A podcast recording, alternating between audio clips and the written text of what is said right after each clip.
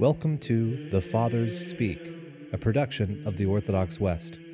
Each day, Father John Fenton reads a selection fitted to the Western liturgical calendar from one of the Fathers of the Church.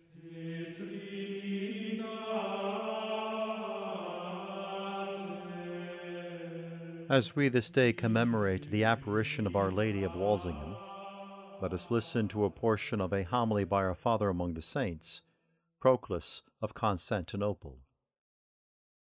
Let the heavens rejoice from above, and let the skies rain down righteousness.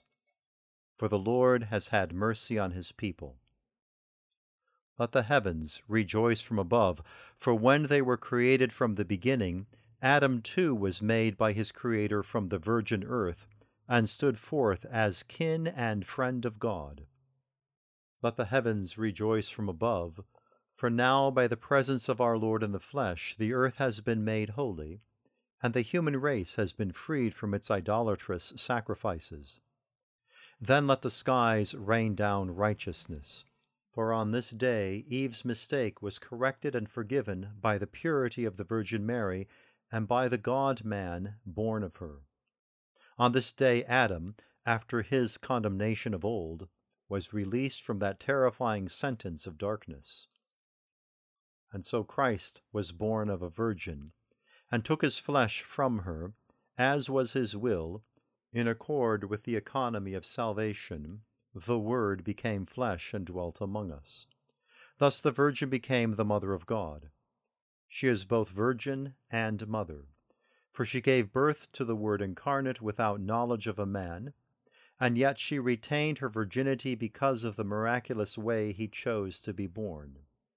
She is the mother of the divine Word, in so far as in his human nature he took flesh in her, and thus united to this flesh he came forth, in accordance with the will and the wisdom of God, the author of miracles. Of their race, according to the flesh, is the Christ, says St. Paul. He was as he now is, and he shall ever remain so. Yet he became man for our sake.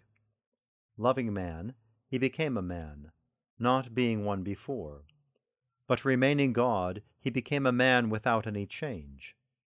And so he became like me for my sake, becoming what he was not, yet retaining what he was.